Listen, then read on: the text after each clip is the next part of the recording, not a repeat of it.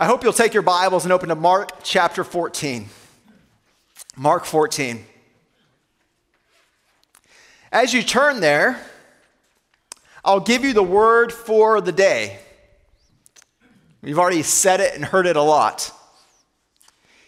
It's a word I think brings together everything we're going to see in our passage this morning, and I hope that as you leave, you'll have it stuck in your mind. The word is steadfast. A word you probably know, probably could define, and I probably could have put together a definition myself, but I went to Webster's to see what he said about it. Gave a threefold definition firmly fixed in place, not subject to change, firm in belief, determination, and adherence. That was helpful. What I found more helpful were the synonyms. What are synonyms of steadfast or steadfastness? Unwavering, unfaltering, unswerving, committed, dedicated, and maybe my favorite, resolute. That's what it means to be steadfast. And it's a word I found myself returning to over and over as we've been going through the last few chapters of the Gospel of Mark. We've been following Jesus, and we know that He knows that every step is taking Him closer to His death. And not just any death, but death on a cross, a, a death combined with incredible suffering, a death reserved for the worst of criminals, and yet a death He didn't deserve. A death that he would submit to for the sake of sinners. A death in which he would endure not only physical suffering, because lots of people died on crosses. Thought about that? In history, many, many, many people died on crosses. That's not unique to Jesus. What was unique to Christ is that through his death, he took on the wrath of God for the sins of all who would believe. And as we come to Mark 14, in fact, all the way through the Gospel of Mark, he has known that it's coming. And he doesn't hide, he doesn't run. No, he walks toward it. He knows why he's come, and he doesn't waver. He doesn't falter, he doesn't swerve. He's committed, dedicated, resolute, steadfast. As we've gone through the Gospel of Mark, we've seen Jesus on this steadfast path. But maybe as we've gone, you've, you, maybe you've thought, He's God. Of course He's committed. Of course He's resolute. But this morning we come to a point in the Gospel where we are reminded of the difficulty that Jesus faced on that journey. See, the cross was a real and true test of his steadfastness. It's a place where we can see the depth of his resolve. And we see it not only in what Jesus does, but we see it in contrast to those around him. See, Jesus moves towards the cross and he's steadfast, he's determined, he's unswerving, yet the disciples, well, they're confident in the way they talk, but they're easily shaken when things get hard. And we're going to see both these things this morning the steadfastness of Christ, even in the hardest of moments, and the weak and wavering faith of the disciples. When the pressure's on, they aren't as bold as they claim they will be. Those are the two things. I will tell you my primary hope for you this morning, for us, is that you will be amazed and encouraged by the steadfastness of Christ. It should help us, shouldn't it, to, to recognize that God is unswerving in what he does? That he makes promises and he keeps promises, and that the work he begins, he will always finish? He's not like us, is he? We tend to cower, to shrink, to give up. We're plagued, you and me, by weakness. not Christ. Ever steadfast.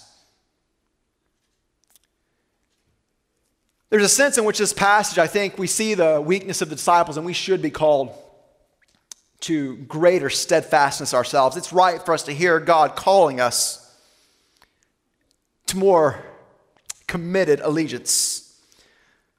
But I'll say it over and over. What I want you to see more than anything, because I think it, it changes us more, is to see Christ.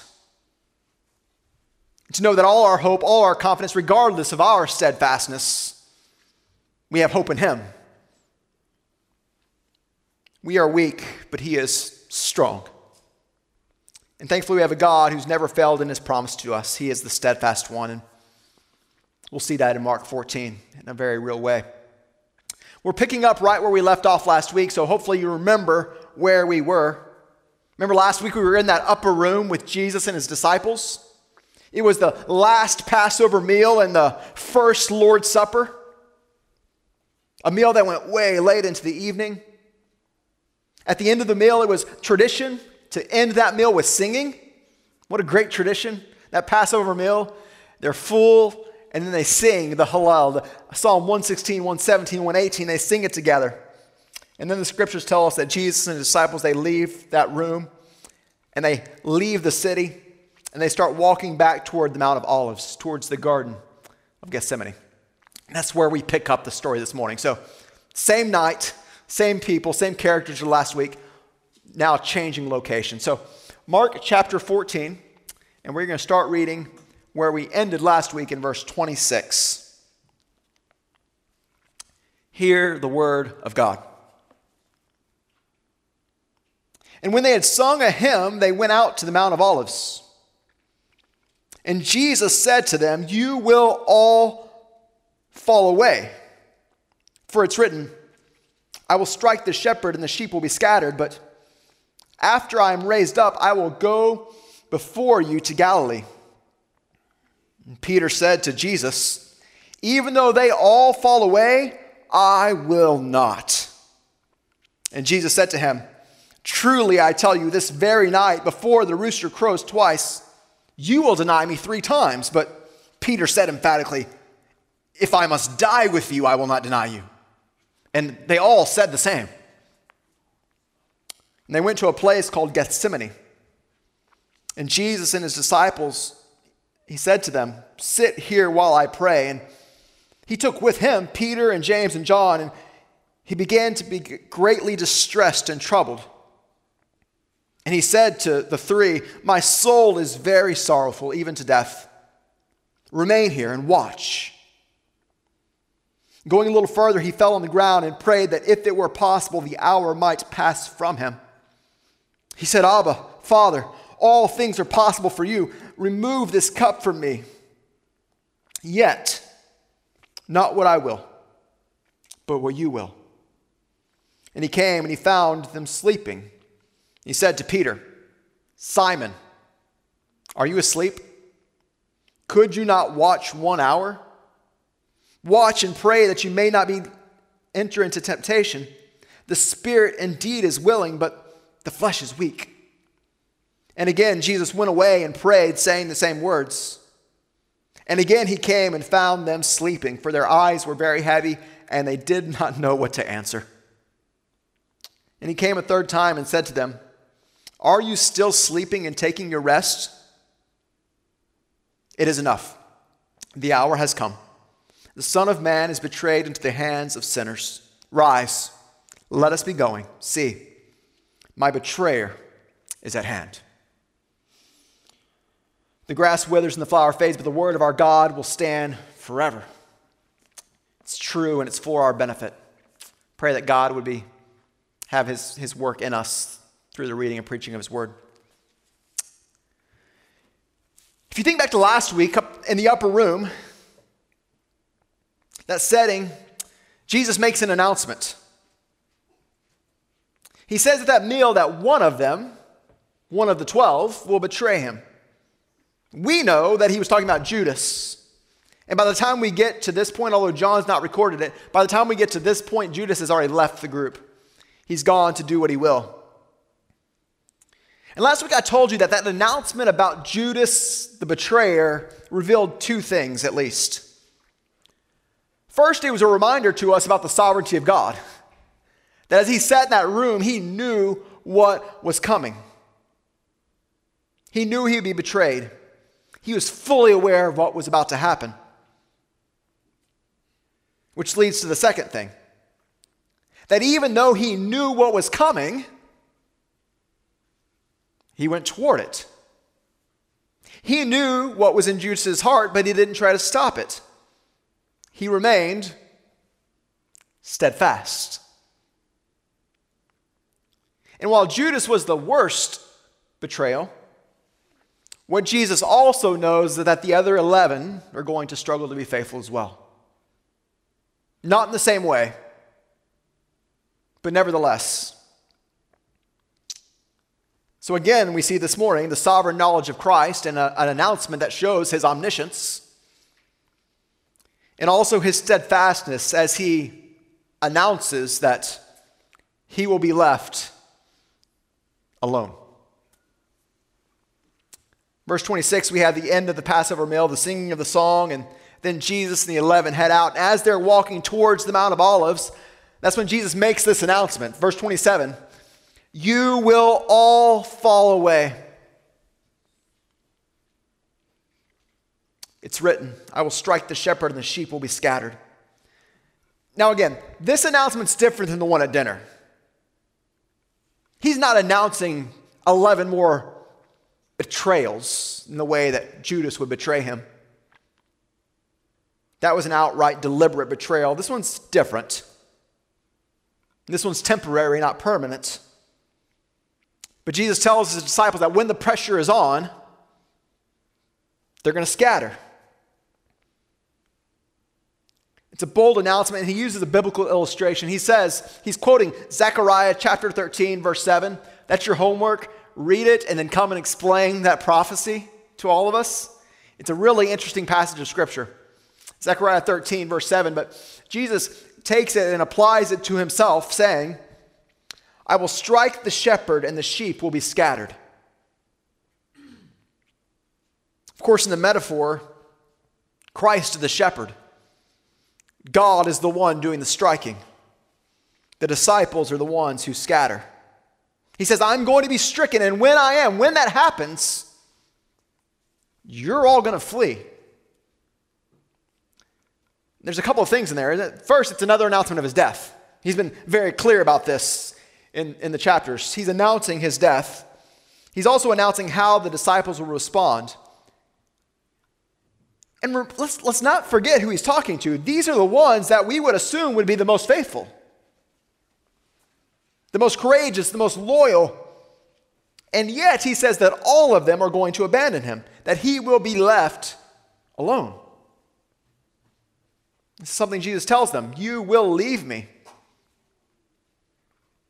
But we also see is not only is he announcing his death, there's something I think it's easy in this passage to, to move past because he says that he's going to die and they're going to leave, and then we get Peter's response. But tucked in between those two things, I don't even know that I made a bullet point on your notes, but it's significant. Verse 28 But after I am raised, I will go before you to Galilee. What's he doing? Not only has he announced that he's going to die, he is here announcing his resurrection.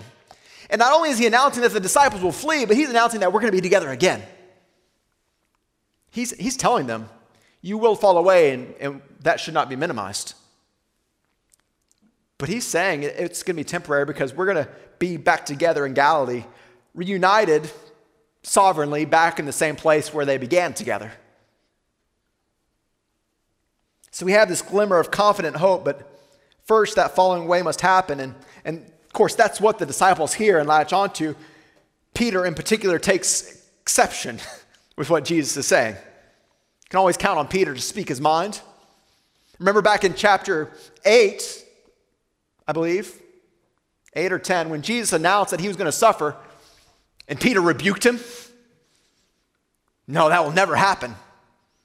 Well, now Jesus again announces his death and announces the, the falling away of the disciples, and Peter says, even if they all fall away, I will not.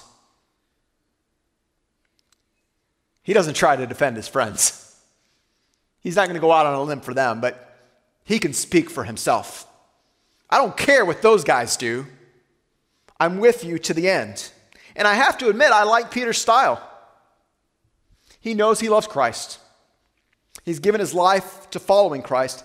And I don't think there's any doubt in his mind at this moment that he'll be faithful.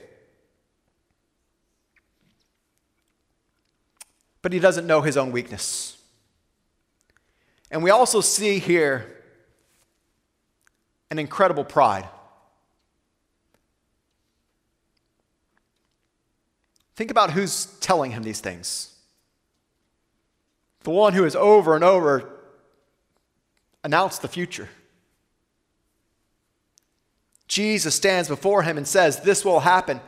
And the right response, church, would be humility. How will this happen? And how can I avoid it? But that's not how Peter responds, is it? He responds fully trusting himself, trusting his own courage, trusting his own resolve. I will not. But Jesus knows what's coming. He knows the pressure, and he knows that Peter's not as strong as he thinks he is. And he goes on, he speaks very specifically to Peter. He says, Peter, you specifically, you will deny me. In fact, tonight, before morning, before the rooster crows, you'll deny me not just once, not just twice, but three times. It's a clear and specific announcement, and I would say a warning.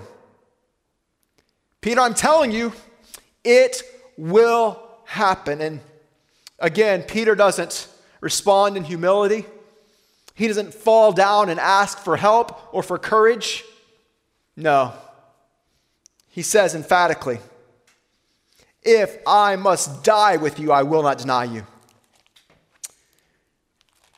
And then everyone else, the other 10, they all said the same. Peter's in total denial, and everyone else joins in. And again, there's a sense in which that this feels right, doesn't it? When Jesus says, You're going to fall away, and it seems right to say, No, I won't. I'm with you. I'm with you to the end. But we're forgetting who's speaking and that he always tells the truth. And he's telling them, You're not as strong as you think you are. And you'll know it soon enough. Before the night is over, you'll fall away. And of course, that's exactly what happens. And we'll get to that over the next couple of weeks. But this morning, just at this point, consider at least two things. First, I think this should be a reminder to us to hear the warnings of God. As we read the scriptures over and over, we're warned about the deceitfulness of sin, aren't we? We're told that sin can take us and trap us and hold us. And yet, how often do we read the warnings of scriptures and think, nope, I will not. And we dig in our heels and we're determined, like Peter was, I will not. Yet, how should we read the scriptures? Not trusting in our own abilities, but in humility, considering the warnings of Christ. We read in Proverbs 16, verse 18 Pride goes before destruction, and a haughty spirit before a fall. We see the warnings, we hear the cautions, and we think we're stronger than we are.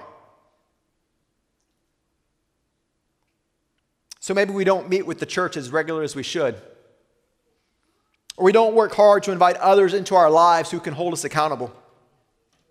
Maybe you allow yourself to indulge in that private sin just a little bit, just every now and then, because you think you can keep it under control, completely dismissing the warnings that sin will take you farther than you want to go. Friends, consider that you may be doing exactly what Peter and all the disciples did failing to hear the clear warning of Christ. This passage is partly about the weakness of the disciples. But going back to where we started, I think on the whole, what's we should see here is the steadfastness of Christ. He knows they're going to fall away. He knows the weakness of their faith. He knows he's going to be left alone. And how does Christ respond? He moves forward. We keep reading, we see that they go to a place called Gethsemane. Based on other passages of Scripture, we know this is a place that they've been before. It's a remote place near the base of the Mount of Olives. And it's in this setting that Mark helps us see two things really clearly. We see again the weak and wavering faith of the disciples, but most importantly, we see the steadfastness of Christ, even in the light of the most intense struggles. You know the story, I think. They get to the garden, and Jesus is determined to go and to pray by himself. He starts by leaving most of the disciples in one place, and then he, Peter, James, and John, that inner circle who's often with them, the three who are with them on the Mount of Transfiguration, they, they go a little further.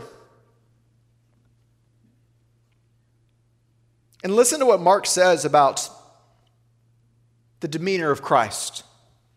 It's here that we really see the weight that Jesus is carrying. We see it clearly for the first time. He took Peter with him and James and John and began to be greatly distressed and troubled. Greatly distressed and troubled. And they're strong words. Actually, I mean, they're strong in English, but even stronger in the Greek language. And the reason I say that is because these words aren't used or applied anywhere else in the New Testament. Yet here they are, uniquely to describe the distress of Christ. And notice this, church. Mark's not saying he's a little anxious, a little worried. No. Greatly distressed and troubled. Which I think this is an appropriate place just to remind you of this. When we are greatly distressed and troubled, usually that comes in connection with sin. We're not trusting we're sinfully worrying, but Jesus never sinned. This isn't a sinful lack of trust. This isn't a spiral of despair. It's a genuine and pure weight that rests on him. Greatly distressed and troubled. What we know is that Christ is just hours away from accomplishing what he came to accomplish, but it's not an easy task. He's preparing to accept the wrath of God for the sins of the world.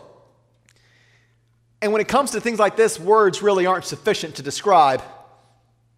Mark chose strong words, but they don't even fully convey probably what Christ was feeling. He goes on to tell his disciples in his own words. In verse 34, he says to Peter, James, and John, My soul is very sorrowful, even to the point of death. I'm so sorrowful, it feels like it could kill me. We've never heard Jesus say anything like this before. And, and my guess is that the disciples had never heard anything like this before. Remember, this is the one who told them over and over, Fear not. This is the one who calmed the storm, who healed the sick, who comforted others not the one who usually suffered himself. And yet here he is expressing this deep sorrow, a sorrow that he says, I feel like it could kill me. And the question is, why? Why was the weight so heavy? Why was the sorrow so deep? I've already mentioned it in part, but we get a clearer picture as we see the prayer that Jesus prays. We're told he goes a little farther. He fell on the ground and prayed that if it were possible, the hour might pass from him. And Jesus said, Abba, Father, all things are possible for you. Remove this cup from me. Yet not what I will, but what you will. You know, the posture we take when we pray usually says a lot. For Jews, it was common. Their, their normal posture for prayer was to stand and to lift their hands. What we're told here is that Jesus goes and he doesn't kneel, he falls. he fell to the ground. We can picture him, most likely face down, crying out to the Father, and we hear his request that the hour would pass from him and that the cup would be removed. What does that mean? Well, again, Jesus knows that he's going to more than death. He uses an Old Testament imagery.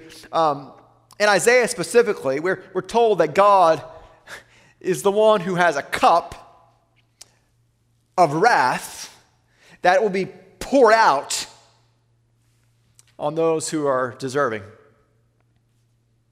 Yet here we ask, have Jesus asking that the cup of God for him would be removed. He's going to die as a substitute, bearing the wrath of God for sinful men. This is what he knew. We saw back in Mark chapter 10, verse 45 even the Son of Man came not to be served, but to serve and to give his life as a ransom for many. Jesus knows what's coming and he feels the weight. That's why Mark says he's greatly distressed and troubled, sorrowful even to the point of death. This is more than an execution. Maybe you've read, have you read Foxe's Book of Martyrs? If you haven't, it's worth grabbing.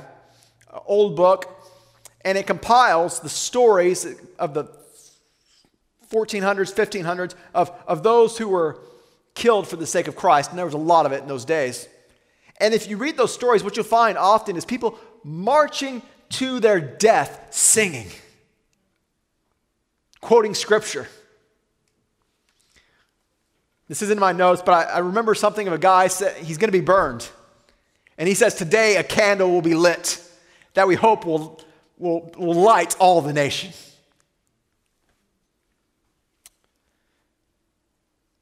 Was Jesus weaker than these? No. He's about to face far more than an execution. He is about to face something that no one else could ever face, endure something that no one else could ever endure, and he knows it. He knows that as he hangs on the cross, he will bear the cup, and in that moment, he will feel forsaken by the Father. Remember his cry on the cross Eli, Eli, Lama Sabachthani, which means, My God, my God, why have you forsaken me? This is what lies ahead for Christ, and he knows it. It's so awful and so dreadful that he cries out to God and asks, If there is any way, let the hour pass and the cup be removed. And maybe you think at this point, maybe this is the wrong passage for steadfastness.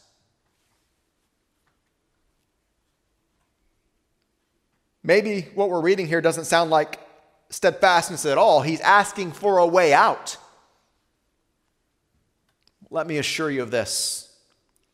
The prayer shows the weight and the heaviness of what Christ was about to face, but it also shows his steadfastness. It shows us that he is unswerving, he is unwavering in his commitment to fulfill the will of God.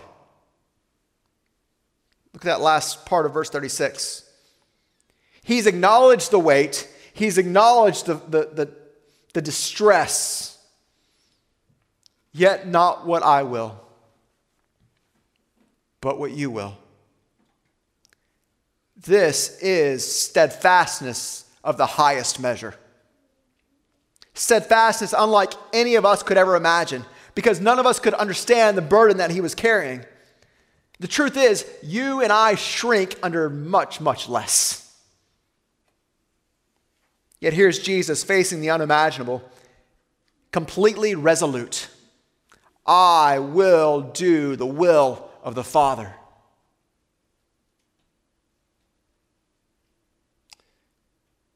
The questions of the prayer show the depth of suffering, but Jesus never ceased to be committed to the will of God. And if you don't hear anything else this morning, maybe this would be the point just to, to hear this. Jesus was steadfast in his commitment to accomplishing the will of God that would lead to your salvation. And that steadfastness can give us confidence that we can trust him no matter what. The passage shouldn't cause us to question the commitment of Christ, quite the opposite. What we see here is the weight of the burden and the weight of the trial, and yet Jesus resolutely, steadfastly says, God, whatever you will, I'll do it. Jesus models steadfast obedience, and yet we also see how quick the disciples were to shrink. Just before Jesus went off to pray by himself, he tells Peter, James, and John, Remain and watch. Verse 34 My soul is very sorrowful, even to death. Here's what you should do remain and watch. What does that mean? What's he asking them to do? And I think for a long time I thought he was telling them, hey, Judas is coming, keep an eye out. But that's not what's going on here. Actually, it gets fleshed out as we keep going, but even that word watch, this is a watch that means to be spiritually alert. What he was telling them was to pray. Make your heart steadfast. Let's not forget, on the walk to the garden, he told them, You're going to fall away. He's warned them about a spiritual danger they're under. Now, he's confessed his own struggle, but he tells to them, You, now, this is the time. Remain and watch. Consider your hearts. Stay alert and watchful. Temptation is coming. From our vantage point, they should have been hanging on every word. Tell us how to pray, tell us what to pray. And maybe they did pray for a while. We're told Jesus goes away and his prayer, that's summarized for us in just a few lines, his prayer lasts an hour. He comes back, and when he does, he finds them asleep. Verse 37 He came and found them sleeping. And he said, Listen to this. He said to Peter, Simon, are you asleep? He calls Peter Simon. And for those of you who know your Bibles, you know that Simon was his given name. Jesus gave him the name Peter. He gave him the name Peter, which means stone or rock. He gave him a new name for his new calling and his new position. And in this moment, he says, waking him up, Simon. Perhaps re- signaling a, re- a reverting back to the way he was before. What we see here is the reminder that steadfastness is not something that comes naturally to us. They were told to watch and pray, but they slept. Jesus gives them the instructions a second time. Verse 38 Watch and pray that you may not fall into temptation. See how he's leading them a little further? First time, remain and watch. You should know why. This time, watch and pray so that you won't fall into temptation. The spirit is willing, but your flesh is weak. Jesus knows that they're about to face the greatest challenge of their lives up to this point. He's going to be arrested, tried, and killed, and they are going to be under attack, not only physically, but spiritually. He knows that the next 72 hours will be times of question and doubt and despair. He will die, and they will be reeling. And so he gives them time to prepare. Watch, pray, that you may not enter temptation. The war is real. Your spirit is willing, but your flesh is weak.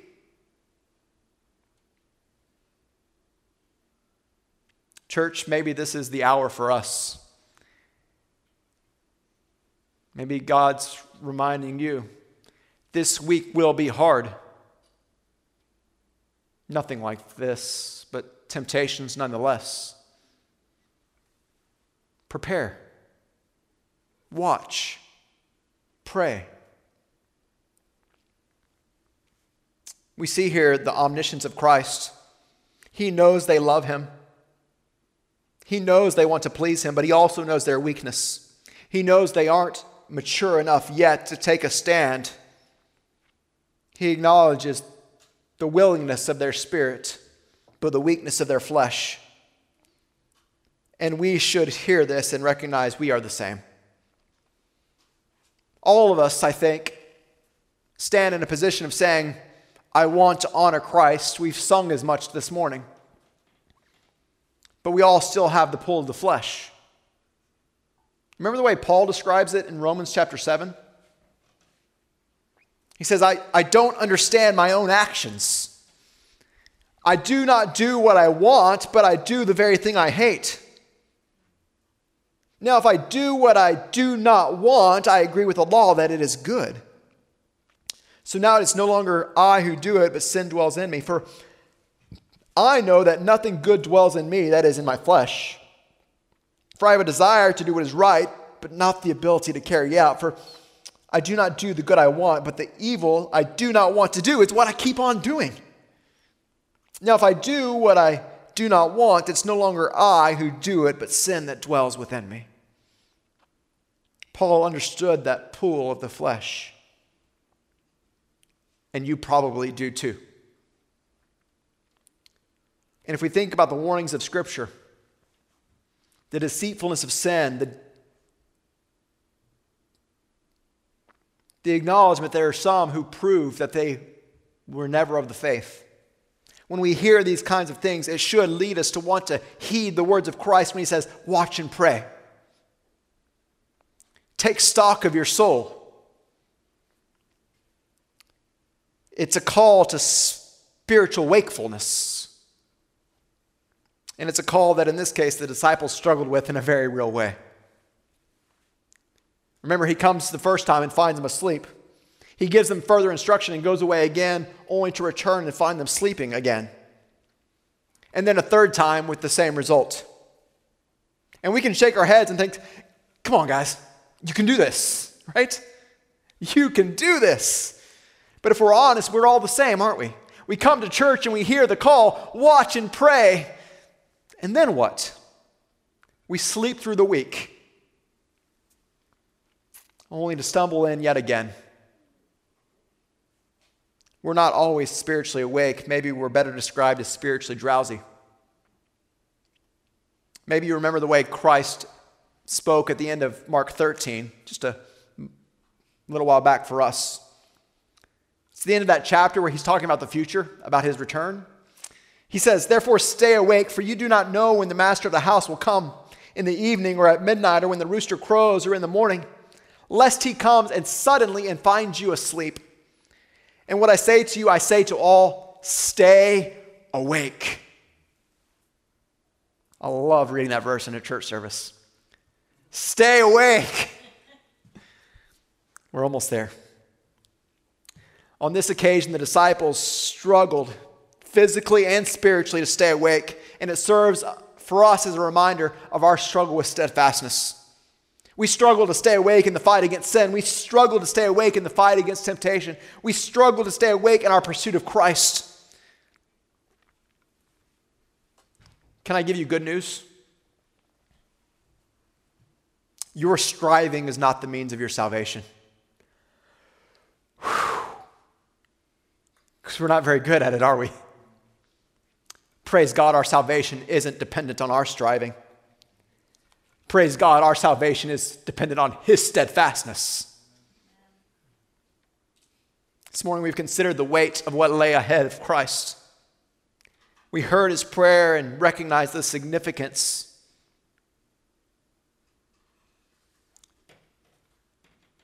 And we also know that He went forward. He submitted to the will of God, not only in word, but in action. After finding the disciples asleep a third time, Jesus says in verse 41 It is enough. The hour has come. The Son of Man is betrayed into the hands of sinners. Wow.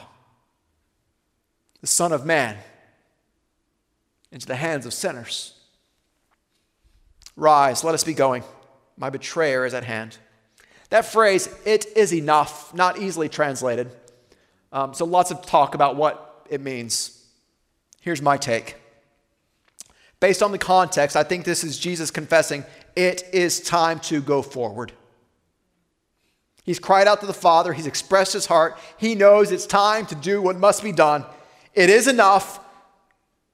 The hour has come. 33 years fulfilling all righteousness looking sinners in the face. knowing what lies ahead, and then in this final hours, feeling the weight in a way he never had before, it seems. And then he says, looking at the weakness of his disciples, the one who need his sacrifice. It's enough. The hour has come. Get up. Not to run, not to hide, but to steadfastly walk towards the cross in obedience to the will of God. The writer of Hebrews says it this way in the days of his flesh, Jesus offered up prayers and supplications with loud cries and tears to him who was able to save him from death. And he was heard because of his reverence. Although he was a son, he learned obedience through what he suffered. And being made perfect, he became the source of eternal salvation for all who obey him, being designated by God a high priest after the order of Melchizedek. Jesus obeyed the will of the Father. Here we've seen over and over the weakness of the disciples, but we've also seen the steadfastness of Christ. And it's because of his steadfastness that you can be saved. He went to the cross, he shed his blood, he rose from the dead. And he has said that all who will repent of their sins and believe will be saved not because you're strong enough, but because he was faithful you can be forgiven. You can have eternal life. And for those of you who are in Christ, you can trust the steadfastness of Jesus. You are being saved. And every promise he has made is true. He said he will never leave you and never forsake you. And he is steadfast. I also pray that his steadfastness would spur us on to greater steadfastness. That we would see his example of submission to the will of the Father and do the same. Maybe you would leave this morning not only with the word steadfastness in your mind, but with the words watch and pray. Jesus is our example. Did he not do exactly what he told his disciples to do? As he went and cried out to the Father, he watched and prayed and then walked in steadfastness. And now he's calling us. Hebrews chapter 12. Therefore, since we are surrounded by so great a cloud of witnesses, let us also lay aside every weight and lay aside every sin which clings so closely, and let us run with endurance the race that is set before us, looking to Jesus, the author and finisher of our faith, the founder and perfecter, who, for the joy that was set before him, endured the cross, despising the shame, and now is seated at the right hand of the throne of God. Jesus was steadfast, and now he calls us to follow him in steadfastness. Praise God, He's the one that gives us the power. I'll end with a prayer that Paul prayed for the Thessalonians. It's short. But consider this prayer prayed by Paul. May the Lord direct your hearts to the love of God and to the steadfastness of Christ.